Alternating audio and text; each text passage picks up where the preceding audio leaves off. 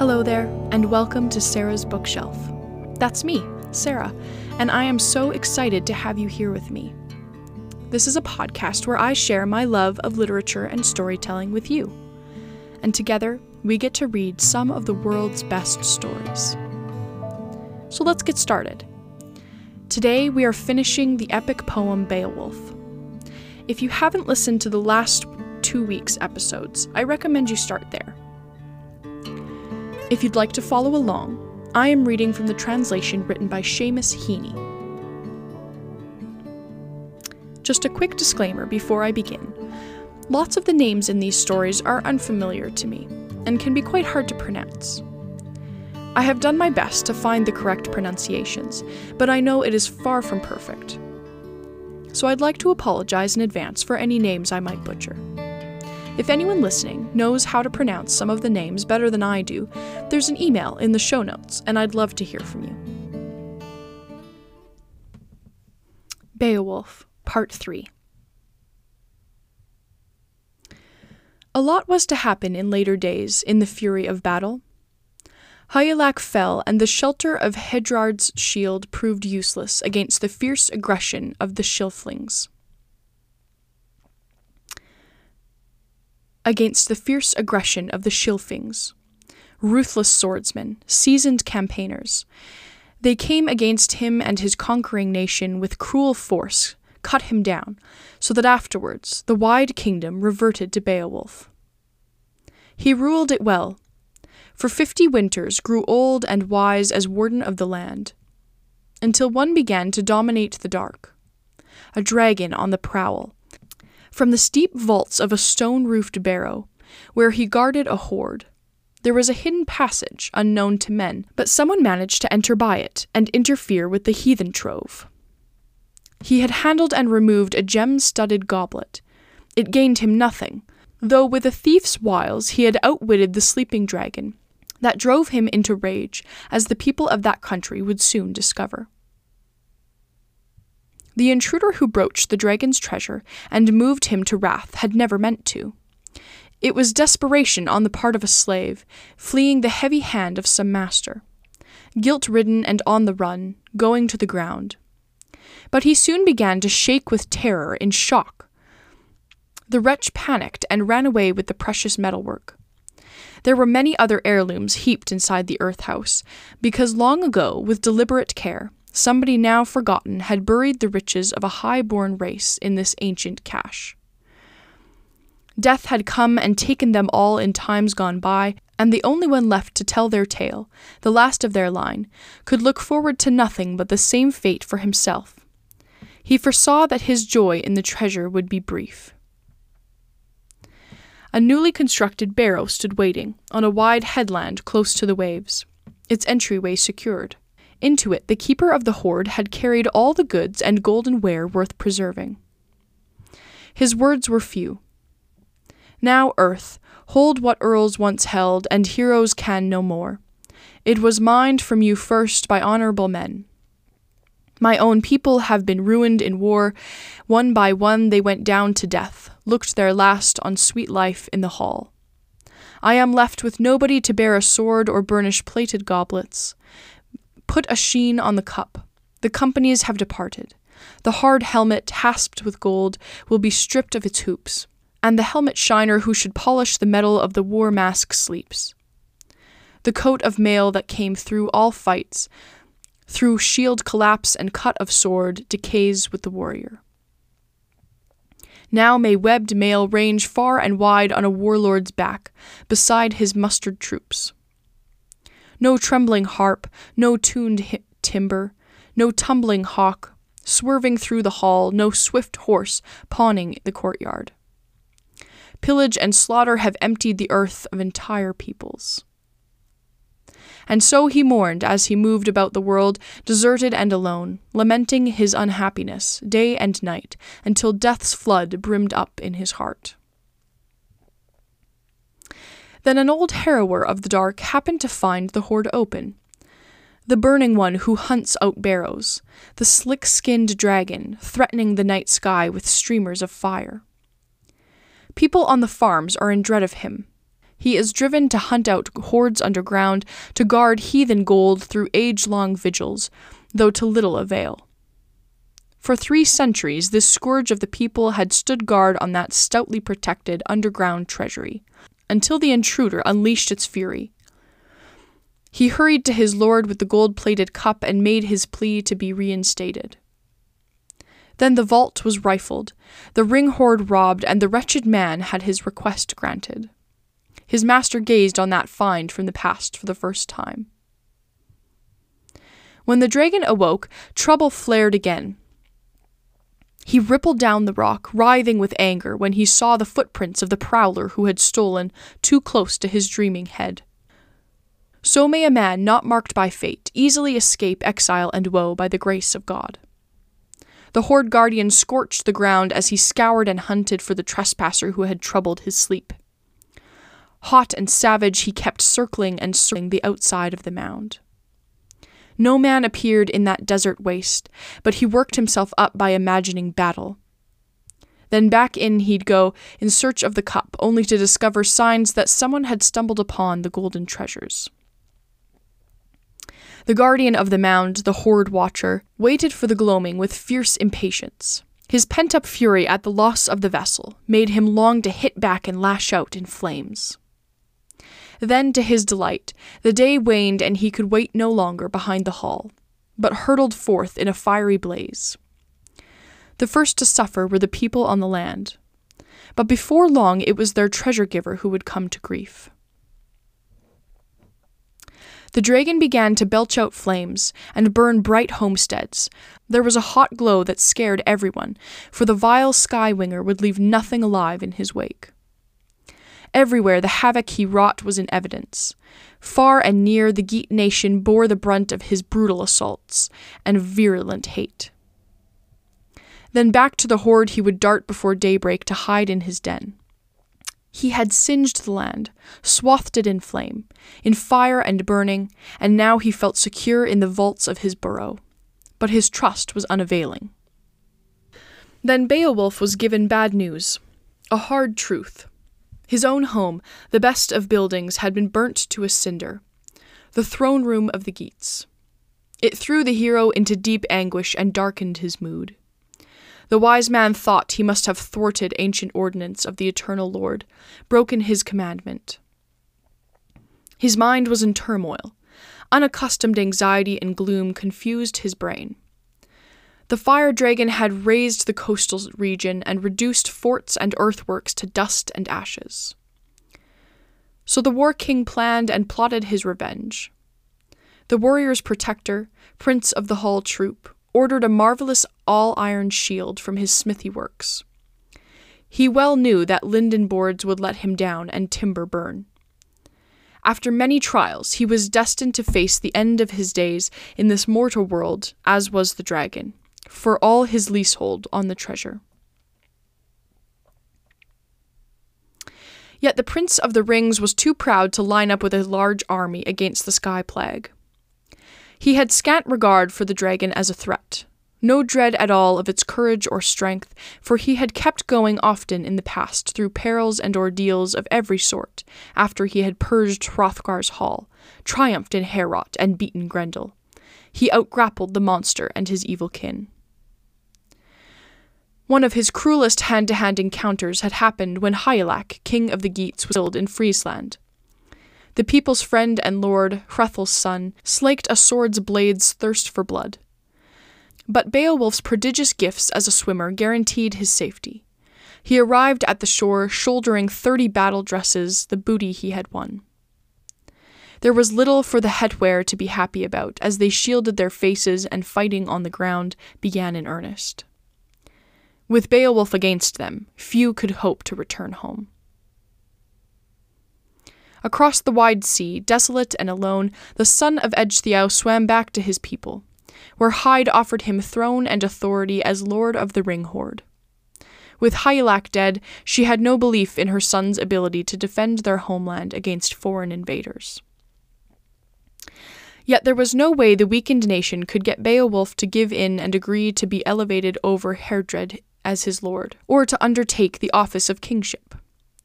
But he did provide support for the prince, honored and minded him until he matured as the ruler of Geatland. Then over sea roads, exiles arrived, sons of Ohthere. They had rebelled against the best of all the sea kings in Sweden, the one who held sway in the Schalfing nation, the renowned prince, lord of the mead hall. That marked the end of for Hygelac's son. His hospitality was mortally rewarded with wounds from a sword. Heardred lay slaughtered, and Onela returned to the land of Sweden, leaving Beowulf to ascend the throne, to sit in majesty and rule over the Geats. He was a good king. In days to come, he contrived to avenge the fall of his prince. He befriended Eadgils, when Eadgils was friendless, aiding his cause with weapons and warriors over the wide sea, sending him men. The feud was settled on a comforting campaign when he killed Onela. And so the son of Ecgtheow had survived every extreme, excelling himself in daring and in danger until the day arrived when he had to come face to face with the dragon. The lord of the Geats took eleven comrades and went in a rage. By then he had discovered the cause of the affliction being visited on the people. The precious cup had come to him from the hand of the finder, the one who had started all this strife, and was now added as a thirteenth to their number. They press ganged and compelled this poor creature to be their guide. Against his will, he led them to the earth vault he alone knew, an underground barrow near the sea billows and heaving waves, heaped inside with exquisite metalwork. The one who stood guard was dangerous and watchful, warden of that trove, buried under earth. No easy bargain would be made in that place by any man. The veteran king sat down on the cliff top. He wished good luck to the Geats who had shared his hearth and his gold. He was sad at heart, unsettled, yet ready, sensing his own death. His fate hovered near, unknowable but certain. It would soon claim his coffered soul, part life from limb. Before long, the prince's spirit would spin free from his body.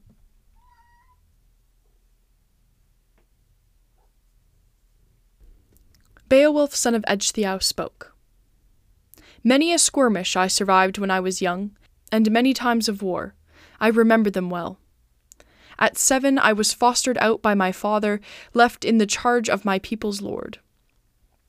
King Hrethel kept me and took care of me, was open handed, behaved like a kinsman. While I was his ward, he treated me no worse as a wean about the place than one of his own boys, Herebeald or Haethian, or my own Hygelac. While I was his ward, he treated me no worse as a wean about the place than one of his own boys, Herebeald and Haethcyn, or my own Hygelac. For the eldest, Herebeald, an unexpected deathbed was lain out. Through a brother's doing. When Haethcyn bent his horn tipped bow and loosed the arrow that destroyed his life. He shot wide and buried a shaft in the flesh and blood of his own brother. That offence was beyond redress, a wrong footing of the heart's affections, for who could avenge the prince's life or pay his death price?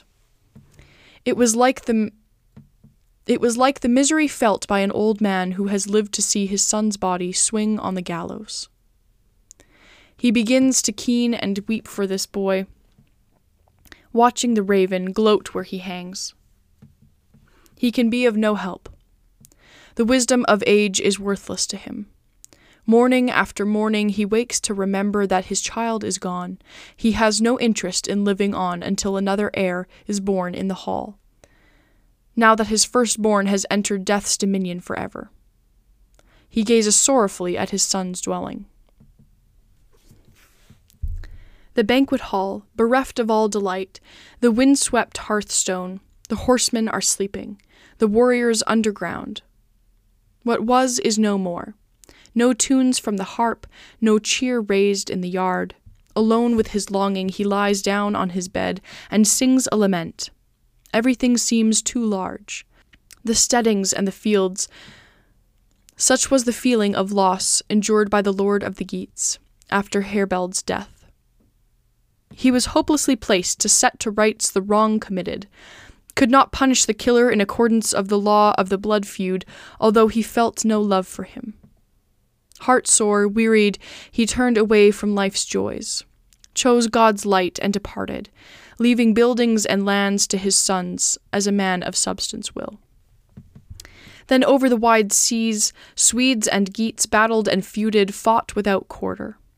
Hostilities broke out when Hrethel died. Ongentheow's sons were unrelenting, refusing to make peace, campaigning violently from coast to coast, constantly setting up terrible ambushes around Hrenshill. My own kith and kin avenged these evil events, as everybody knows. But the price was high. One of them paid with his life. Haethcyn, lord of the Geats, met his fate there and fell in battle. Then, as I have heard, Hygelac's sword was raised in the morning against Ongentheow, his brother's killer. When Eofor cleft the old Swede's helmet, halved it open, he fell, death pale. His feud caloused hand could not stave off the stroke. The treasure that Hygelac lavished on me I paid for as I fought, as fortune allowed me, with my glittering sword. He gave me land and the security land brings, so he had no call to go looking for some lesser champion, some mercenary among the Griftas, or the Spear Danes, or the men of Sweden. I marched ahead of him, always there at the front of the line, and I shall fight like that for as long as I live, as long as this sword shall last, which has stood me in good stead late and soon, ever since I killed Dayraven the Frank in front of the two armies. He brought back no looted breastplate to the Frisian king, but fell in battle, their standard bearer, high born and brave. No sword blade sent him to his death, my bare hand stilled his heartbeats and wrecked the bone house. Now blade and hand, sword and sword stroke will essay the hoard. Beowulf spoke, made a formal boast for the last time. I risked my life often when I was young. Now I am old. But as king of this people, I shall pursue this fight for the glory of winning, if the evil one will only abandon his earth fort and face me in the open. Then he addressed each dear companion one final time, those fighters in their helmets, resolute and high-born. I would rather not use a weapon if I knew another way to grapple with the dragon and make good my boast as I did against Grendel in days gone by. But I'll be meeting molten venom within the fire he breathes, so I go forth in mail shirt and shield. I won't shift a foot when I meet the cave guard. What occurs on the wall between the two of us will turn out as fate. Overseer of men decides. I am resolved. I scorn further words against this sky-born foe. Men at arms, remain here on the barrow, safe in your armor to see which one of us is better in the end at bearing wounds in a deadly fray. This fight is not yours, nor is it up to any man except me to measure his strength against the monster or to prove his worth. I shall win the gold by my courage, or else mortal combat, doom of battle, will bear your lord away. Then he drew himself up beside his shield. The fabled warrior in his war shirt and helmet trusted in his own strength entirely and went under the crag. No coward path. Hard by the rock face that hale veteran, a good man who had gone repeatedly into combat and danger and come through. Saw a stone arch and a gushing stream that burst from the barrow, blazing and wafting a deadly heat. It would be hard to survive unscathed near the hoard, to hold firm against the dragon in those flaming depths. Then he gave a shout. The lord of the Geats unburdened his breast and broke out in a storm of anger. Under grey stone, his voice challenged and resounded clearly. Heat was ignited. The hoard guard recognized a human voice. The time was over for peace and parleying. Pouring forth in a hot battle fume, the breath of the monster burst from the rock. There was a rumble underground. Down there in the barrow, Beowulf the warrior lifted his shield. The outlandish thing writhed and convulsed and viciously turned to the king, whose keen edged sword and heirloom inherited by ancient right was already in his hand. Roused to a fury, each antagonist struck terror in the other. Unyielding, the lord of his people loomed by his tall shield, sure of his ground. While the serpent looped and unleashed itself, swaddled in flames, it came gliding and flexing and racing toward its fate. Yet his shield defended the renowned leader's life and limb for a shorter time than he meant it to. That final day was the first time when Beowulf fought and fate denied him glory in battle. So the king of the Geats raised his hand and struck hard at the enameled scales, but hardly cut through. The blade flashed and slashed, yet the blow was far less powerful than the hard pressed king had need of at the moment. The hoard keeper went into a spasm and spouted deadly flames. When he felt the stroke, battle fire billowed and spewed. Beowulf was foiled of a glorious victory. The glittering sword, infallible before that day, failed when he unsheathed it, as it never should have. For the son of Ecgtheow, it was no easy thing to have to give ground like that and go, unwillingly, to inhabit another home in a place beyond. So every man must yield the leasehold of his days. Before long, the fierce contenders clashed again. The Hoard Guard took heart inhaled and swelled up and got a new wind. He who had once ruled was furled in fire and had to face the worst. No help or backing was to be had then from his high-born comrades. That hand-picked troop broke ranks and ran for their lives to the safety of the wood. But within one heart sorrow welled up. In a man of worth, the claims of kinship cannot be denied. His name was Wiglaf, a son of Weohstan's a well regarded Scalfing warrior, related to Elfhere. When he saw his lord tormented by the heat of his scalding helmet, he remembered the bountiful gifts bestowed on him, how well he lived among the Wegmundings, the freehold he inherited from his father before him. He could not hold back. One hand brandished the yellow timbered shield, the other drew his sword, an ancient blade that was said to have belonged to Eanmund, the son of Ohthere the one Weohstan had slain when he was in exile without friends. He carried the arms to the victim's kinfolk the burnished helmet, the webbed chainmail, and that relic of the giants. But Onela returned the weapons to him, rewarded Weohstan with Eanmund's war gear. The fact that Eanmund was his brother's son. Weohstan kept the war gear for a lifetime, the sword and the mail shirt until it was the son's turn to follow his father and perform his part. Then, in old age, at the end of his days among the weather Geats, he bequeathed to Wiglaf innumerable weapons. And now the youth was to enter the line of battle with his lord, his first time to be tested as a fighter.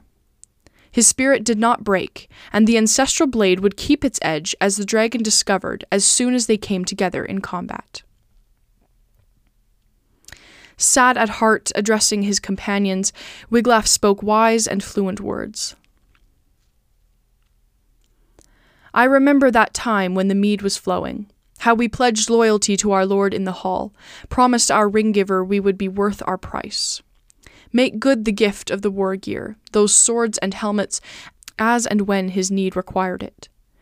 He picked us out from the army deliberately, honored us and judged us fit for his action, made me these lavish gifts, and all because he considered us the best of his arms bearing thanes.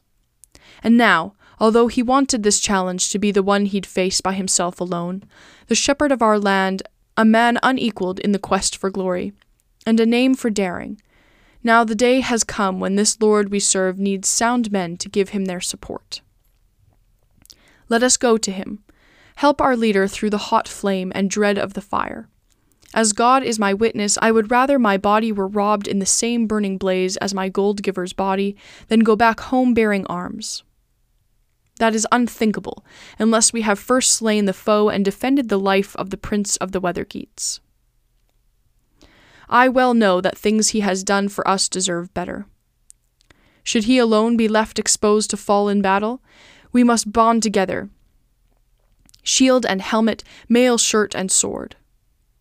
Then he waited the dangerous reek and went under arms to his lord, saying only, Go on, dear Beowulf, do everything you said you would when you were still young, and vowed you would never let your name and fame be dimmed while you lived. Your deeds are famous, so stay resolute, my lord. Defend your life now with the whole of your strength. I shall stand by you. After these words, a wildness rose in the dragon again and drove it to attack, heaving up fire, hunting for enemies. The humans it loathed. Flames lapped the shield, charred it to the boss, and the body armor on the young warrior was useless to him. But Wiglaf did well under the wide rim Beowulf shared with him once his own had shattered in sparks and ashes. Inspired again by the thought of glory, the War King threw his whole strength behind a sword stroke and connected with the skull. And Naegling snapped. Beowulf's ancient iron grey sword let him down in the fight. It was never his fortune to be helped in combat by the cutting edge of weapons made of iron. When he yielded a sword, no matter how blooded and hard edged the blade, his hand was too strong. The stroke he dealt, I have heard, would ruin it. He could reap no advantage. Then the bane of that people, the fire breathing dragon, was mad to attack for a third time. When a chance came, he caught the hero in a rush of flame and clamped sharp fangs onto his neck. Beowulf's body ran wet with his lifeblood. It came welling out. Next thing, they say, the noble son of Weohstan saw the king in danger at his side and displayed his inborn bravery and strength. He left the head alone, but his fighting hand was burned when he came to his kinsman's aid. He lunged at the enemy lower down so that his decorated sword sank into its belly, and the flames grew weaker. Once again, the king gathered his strength and drew a stabbing knife he carried on his belt, sharpened for battle. He stuck it deep into the dragon's flank. Beowulf dealt it a deadly wound. They had killed the enemy. Courage quelled his life. That pair of kinsmen, partners in nobility, had destroyed the foe. So every man should act be at hand when needed, but now, for the king, this would be the last of his many labors and triumphs in the world. Then the wound dealt by the ground burner earlier began to scald and swell. Beowulf discovered deadly poison suppurating inside him, surges of nausea. And so, in his wisdom, the prince realized his state and struggled towards a seat on the rampart. He steadied his gaze on the gigantic stones, saw how the earthwork was braced with arches built over columns. And now that Thane, unequalled for goodness, with his own hands washed his lord's wounds, swabbed the weary prince with water, bathed him clean, and unbuckled his helmet. Beowulf spoke in spite of his wounds. Mortal wounds, he still spoke, for he knew well his days in the world had been lived out to the end. His allotted time was drawing to a close. Death was very near. Now, this is the time when I would have wanted to bestow this armor on my own son, had it been my fortune to have fathered an heir and live on in his flesh. For fifty years I ruled this nation. No king of any neighboring clan would dare to face me with troops, none had the power to intimidate me. I took what came, cared for and stood by things in my keeping, never fomented quarrels, never swore to a lie. All this consoles me. Doomed as I am and sickening for death because of my right way, the ruler of mankind need never blame me when the breath leaves my body for murder of kinsmen. Go now quickly, dearest Wiglaf, under the grey stone where the dragon is laid out, lost to his treasure. Hurry to feast your eyes on the hoard. Away you go. I want to examine the ancient gold, gaze my fill on those garnered jewels. My going will be easier for having seen the treasure, a less troubled letting go of the life and lordship I have long maintained. And so I have heard. The son of Weohstan quickly obeyed the command of his languishing, war weary lord. He went in his chainmail under the rock piled roof of the barrow, exulting in his triumph, and saw beyond the seat a treasure trove of astonishing richness. Wall hangings that were a wonder to behold. Glittering gold spread across the ground, the old dawn scorching serpent's den, packed with goblets and vessels of the past, tarnished and corroding. Rusty helmets all eaten away, armbands everywhere, artfully wrought. How easily treasure buried in the ground, gold hidden, however skilfully can escape from any man. And he saw too a standard entirely of gold, hanging high over the hoard, a masterpiece of filigree. It glowed with light, so he could make out the ground at his feet and inspect the valuables. Of the dragon there was no remaining sign. The sword had dispatched him. Then the story goes a certain man plundered the hoard in the immemorial howe, filled his arms with flagons and plates, anything he wanted, and took the standard also, most brilliant of banners. Already the blade of the old king's sharp killing sword had done its worst. The one who had for long minded the hoard hovering over gold, unleashing fire, surging forth, midnight after midnight, had been mown down. Wiglaf went quickly, keen to get back, excited by the treasure. Anxiety weighed on his brave heart. He was hoping he would find the leader of the Geats alive where he had left him, helpless earlier on the ground. So he came to the place, carrying the treasure, and found his lord bleeding profusely, his life at an end. Again he began to swab his body. The beginnings of an utterance broke out from the king's breast cage. The old lord gazed sadly at the gold. To the everlasting Lord of all, to the King of glory, I give thanks that I beheld this treasure here in front of me, that I have been allowed to leave my people so well endowed on the day I die. Now that I have bartered my last breath to own this fortune, it is up to you to look after their needs. I can hold out no longer. Order my troop to construct a barrow on a headland on the coast after my pyre has cooled. It will loom in the horizon at Hronesness, and be a reminder among my people, so that in coming times crews under sail will call it Beowulf's Barrow, as they steer ships across the wide and shrouded waters. Then the king, in his great heartedness, unclasped the collar of gold from around his neck and gave it to the young thane, telling him to use it and the war shirt and the gilded helmet well. You are the last of us, the only one left of the Wegmundings. Fate swept us away, sent my whole brave, high-born clan to their final doom. Now I must follow them. That was the warrior's last word. He had no more to confide. The furious heat of the pyre would assail him. His soul fled from his breast to its destined place among the steadfast ones. It was hard then on the young hero, having to watch the one he held so dear there on the ground, going through his death agony. The dragon from under earth, his nightmarish destroyer, lay destroyed as well, utterly without life. No longer would his snake folds ply themselves to safeguard hidden gold. Hard edged blades, hammered out and keenly filed, had finished him, so that the sky roamer lay there rigid, brought low beside the treasure lodge. Never again would he glitter and glide and show himself off in the midnight air, exulting in his riches. He fell to earth through the battle strength in Beowulf's arm.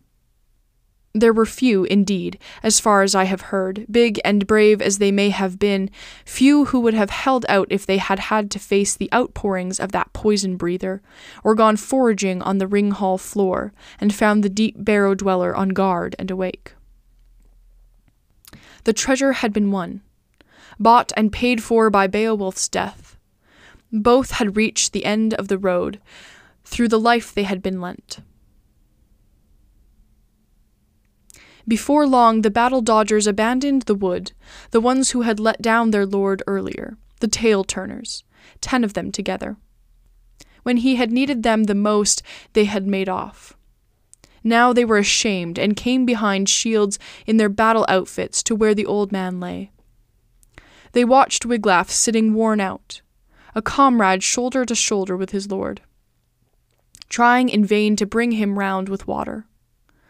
Much as he wanted to, there was no way he could preserve his Lord's life on earth, or alter in the least the Almighty's will. What God judged right would rule what happened to every man, as it does to this day. Then a stern rebuke was bound to come from the young warrior to the ones who had been cowards. Wiglaf, son of Weohstan, spoke, disdainfully and in disappointment. Anyone ready to admit the truth will surely realize the Lord of Men who showered you with gifts and gave you the armor you are standing in.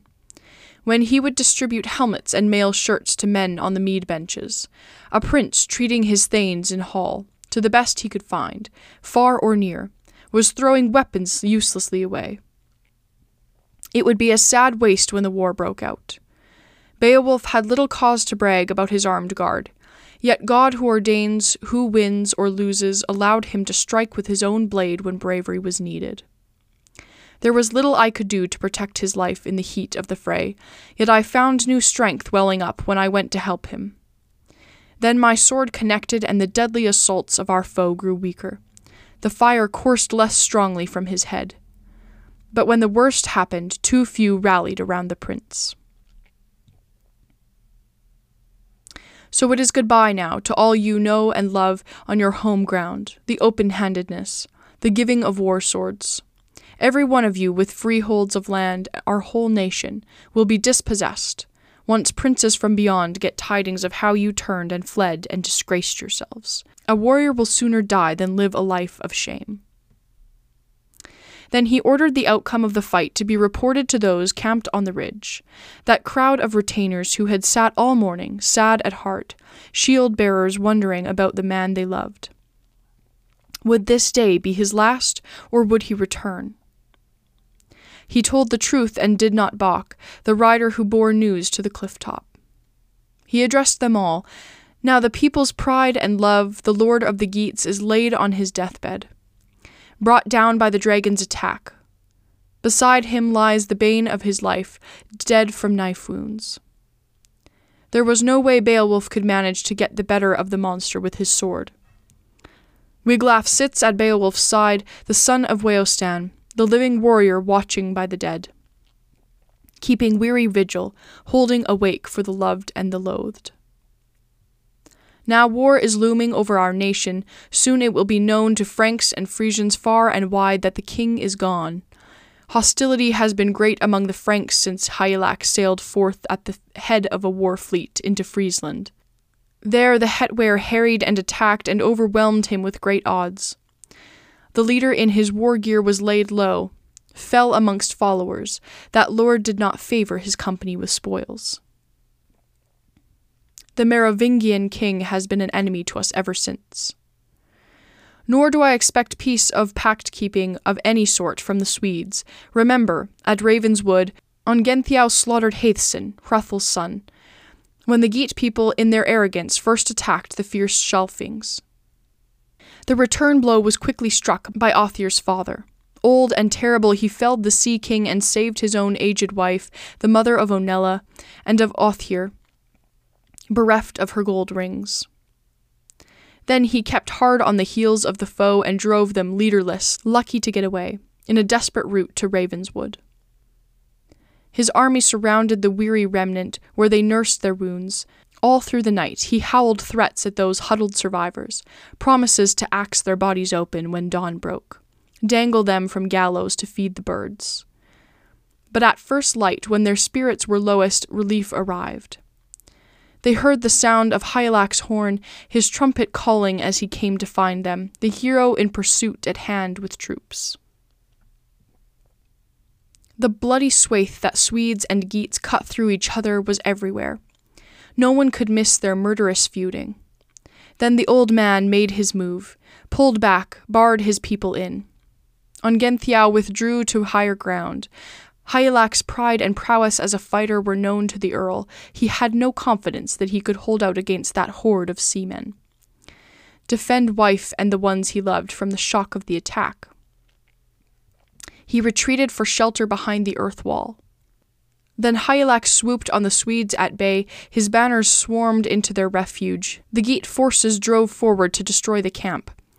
There, in his grey hairs, on Ongentheow was cornered, ringed around with swords. And it came to pass that the king's fate was in Eofor's hands, and in his alone. Wulf, son of Wonred, went for him in anger. split him open so that blood came spurting from under his hair. The old hero still did not flinch, but parried fast, hit back with a harder stroke. The king turned and took him on. Then Wonred's son, the brave Wulf, could land no blow against the aged lord. Ongentheow divided his helmet so that he buckled and bowed his bloodied head, and dropped to the ground. But his doom held off. Though he was cut deep, he recovered again. With his brother down, the undaunted Eofor, Hygelac's thane, hefted his sword and smashed murderously at the massive helmet past the lifted shield. And the king collapsed. The shepherd of people was sheared of life. Many then hurried to help Wulf, bandaged and lifted him now that they were left masters of the blood soaked battleground.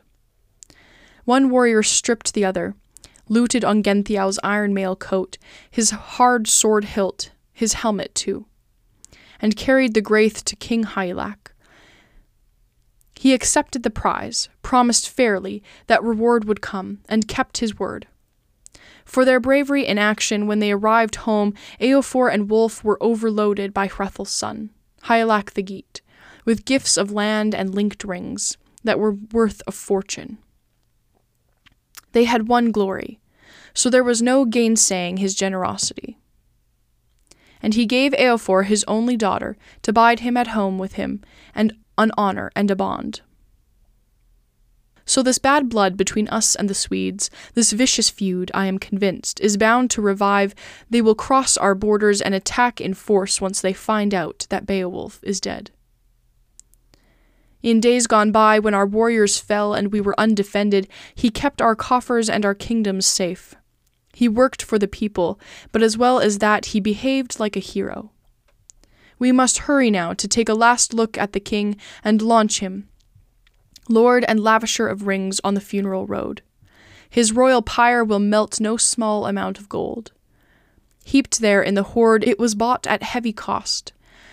And that pile of rings he paid for at the end with his own life will go up in flames, be furled in fire, treasure no follower will wear in his memory, nor lovely woman link and attach as a torque around her neck. But often, repeatedly, in the path of exile, they shall walk bereft, bowed under woe, now that their leader's laugh is silenced, high spirits quenched.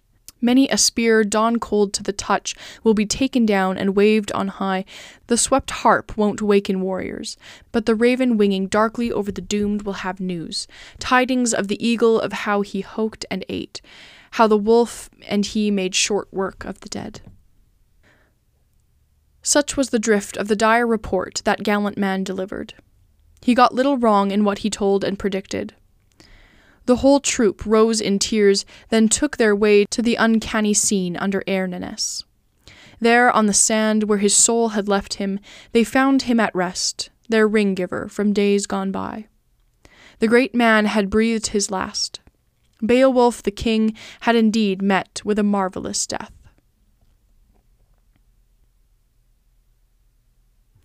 But what they saw first was far stranger the serpent on the ground gruesome and vile, lying facing him. The fire dragon was scarcely burnt, scorched all colors, from head to tail his entire length was fifty feet. He had shimmered forth on the night air once, then winged back down to his den. But death owned him now. He would never enter his earth gallery again. Beside him stood pitchers and piled up dishes, silent flagons, precious swords, eaten through with rust, ranged as they had been while they waited their thousand winters underground. That huge cache, gold inherited from an ancient race, was under a spell, which meant no one was ever permitted to enter the king hall unless God himself, mankind's keeper, true king of triumphs, allowed some person pleasing him and in his eyes worthy to open the hoard. What came about brought to nothing the hopes of the one who had wrongly hidden riches under the rock face. First, the dragon slew that man among men, who in turn made fierce amends and settled the feud. Famous for his deeds, a warrior may be, but it remains a mystery where his life will end. when he may no longer dwell in the mead hall among his own. So it was with Beowulf, when he faced the cruelty and cunning of the Mound Guard. He himself was ignorant of how his departure from the world would happen. The high-born chiefs who had buried the treasure declared it until doomsday, so accursed that whoever robbed it would be guilty of wrong, and grimly punished for their transgression, hasped in hell bonds in heathen shrines. Yet Beowulf's gaze at the gold treasure when he first saw it had not been selfish. Wiglaf, son of Weohstan, spoke. Often, when one man follows his own will, many are hurt. This happened to us. Nothing we advised could ever convince the prince we loved, our land's guardian, not to vex the custodian of the gold. Let him lie where he was long accustomed, lurk there under the earth until the end of the world. He held to his high destiny. The hoard is laid bare, but at a grave cost. It was too cruel a fate that forced the king to that encounter. I have been inside and seen everything amassed in the vault. I managed to enter, although no great welcome awaited me under the earth wall. I quickly gathered up a huge pile of the priceless treasures hand picked from the hoard and carried them here where the king could see them. He was still himself, alive, aware, and in spite of his weakness, he had many requests. He wanted me to greet you and order the building of a barrow that would crown the spite of his pyre, serve as his memorial, in a commanding position since all men to have lived and thrived and lorded it on earth. His worth and due as a warrior were the greatest. Now let us again go quickly and feast our eyes on that amazing fortune heaped under the wall. I will show the way and take you close to those coffers packed with rings and bars of gold.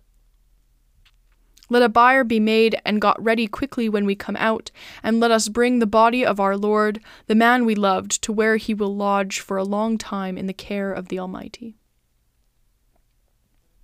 Then Weohstan's son, stalwart to the end, had orders given to owners of dwellings, many people of importance in the land, to fetch wood from far and wide for the good man's pyre.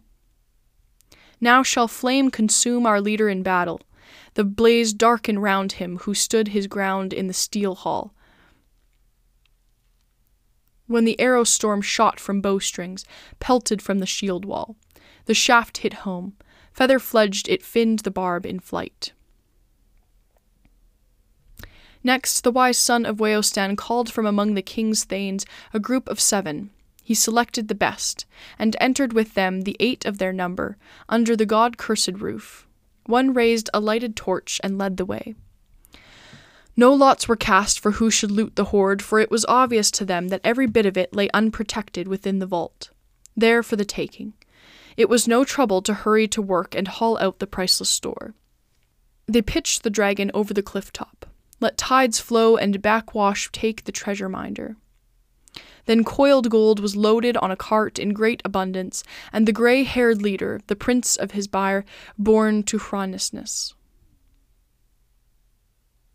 The Geat people built a pyre for Beowulf, stacked and decked it until it stood four square, hung with helmets, heavy war shields, and shining armor, just as he had ordered.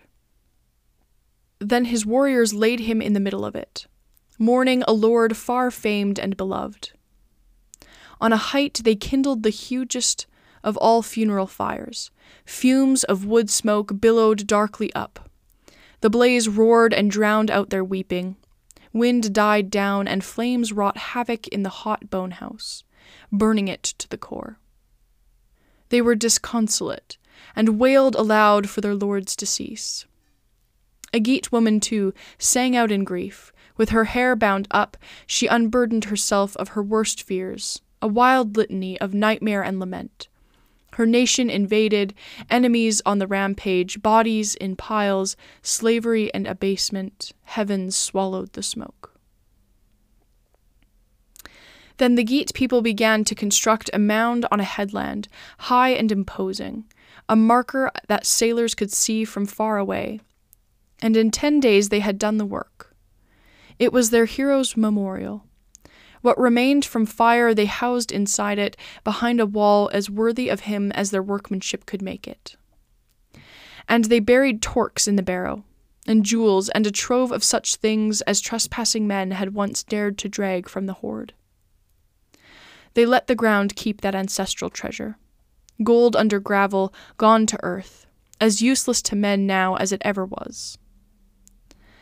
Then twelve warriors rode around the tomb, chieftains' sons, champions in battle, all of them distraught, chanting in dirges, mourning his loss as a man and a king. They extolled his heroic exploits, and gave thanks for his greatness, which was the proper thing. For a man should praise a prince whom he holds dear and cherish his memory when that moment comes, when he has to be convoyed from his bodily home. So the Geat people, his hearth companions, sorrowed for the lord who had been laid low. They said that of all the kings upon the earth, he was the man most gracious and fair minded, kindest to his people, and keenest to win fame. Thank you for indulging in a story with me today. If you enjoyed it, please consider following and rating the podcast. It helps other people find and enjoy the show. If you want to get in touch with me, there's an email in the show notes, and I'd love to hear from you. We'll be back next week with another wonderful story. Till next time, friends. Till next time, friends.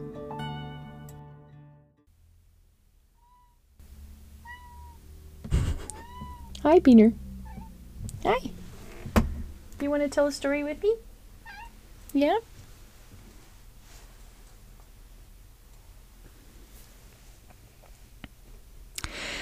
Beowulf, son of Ecgtheow, spoke. Men. Bean, you have to be quiet.